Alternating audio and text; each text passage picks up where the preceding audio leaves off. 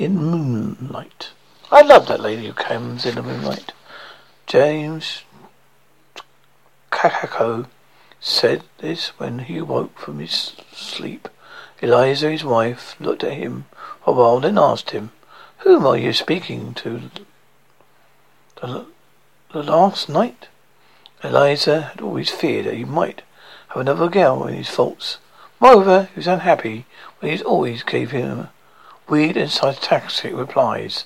Do you have a special someone whom you ever had to say goodbye to? James asked her back. What? Eliza scrunched her eyebrows. I had one. Her name is Maya. She came to talk to me the previous night. I love her a lot. You love her? Yes, I love her. I love the darkness. I love all the snowdrops of December. Could you please explain to me what you really mean by that? This time Eliza's voice was loud. Sadness, anger, fear, and confusion made her go wild. Overwhelmed by her husband's reply, she threw the pillow angrily to his face and mumbled sarcastically. Anger uh, and angry, offended by the strange behaviour of his wife, James was forced to forego the usual coffee in bed, proceed straight out the door into the cold and stormy morning.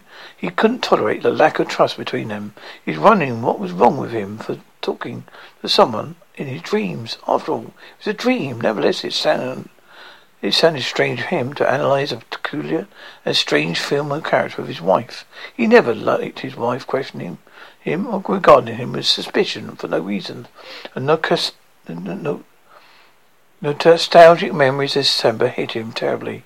Till he walked towards the cemetery. He could feel the soul of Maya, his ex-girlfriend, silently weeping in a grave, placing the orchids just that he had just brought for her down. He knelt beside the grave, just imagining her youth caused him to tear up. Tear up. He remembered how beautiful Mia was during her adolescence. How could his marvelous time that they had spent together come back? James Kahako remembered the charming blue light in her eyes that added extra beauty whenever Maya smiled at him. He visualized the extraordinary beauty of her dimples appeared to her cute cheeks, and she smiled with, with love. If you meant to show your know your if you want to know the language of love, look into my eyes, Mia whispered. My blue eyes will speak to you in the words of love. You will feel the rhythm of the musical notes sung by the silence when love comes to me.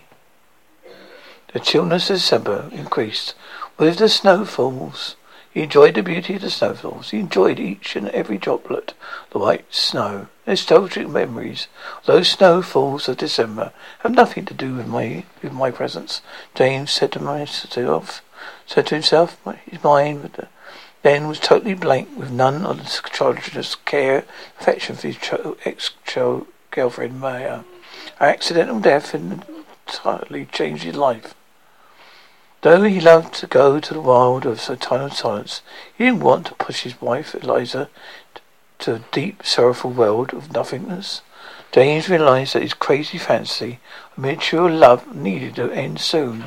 December should end cherishing the sweet memories of her. He preferred to live in a world of reality, and not in fancy. He didn't want the future of December to haunt him, those disturbing thoughts. There followed an absolute silence that added horror to the cemetery.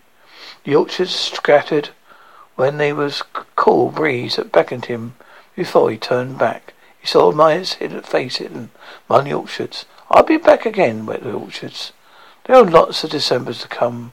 I will come to see you, to talk to you, hide in your silence, and to share your gold dreams. Because I loved you, I still love you a lot, with all my heart even after my death. Secrets of life. Joseph opened his eyes after a short nap to see the fan rotating at high speed. The windows are closed, and he wondered why he closed them when it, when it was so hot. On the bedside table was a glass filled with half filled with brandy. He remembered writing something, but able to recall. The first sip of brandy brought back unpleasant, bitter memories of a past he wanted to forget. Joseph sacrificed most of his life in pleasure. most all pleasure in life, and rarely shown appreciation consideration for the people he loved. He believed the world was not a better place for people like him. Expressed that idea to his girlfriend Tanya. He once told her that if people behaved in a mature way, then love would not exist at all.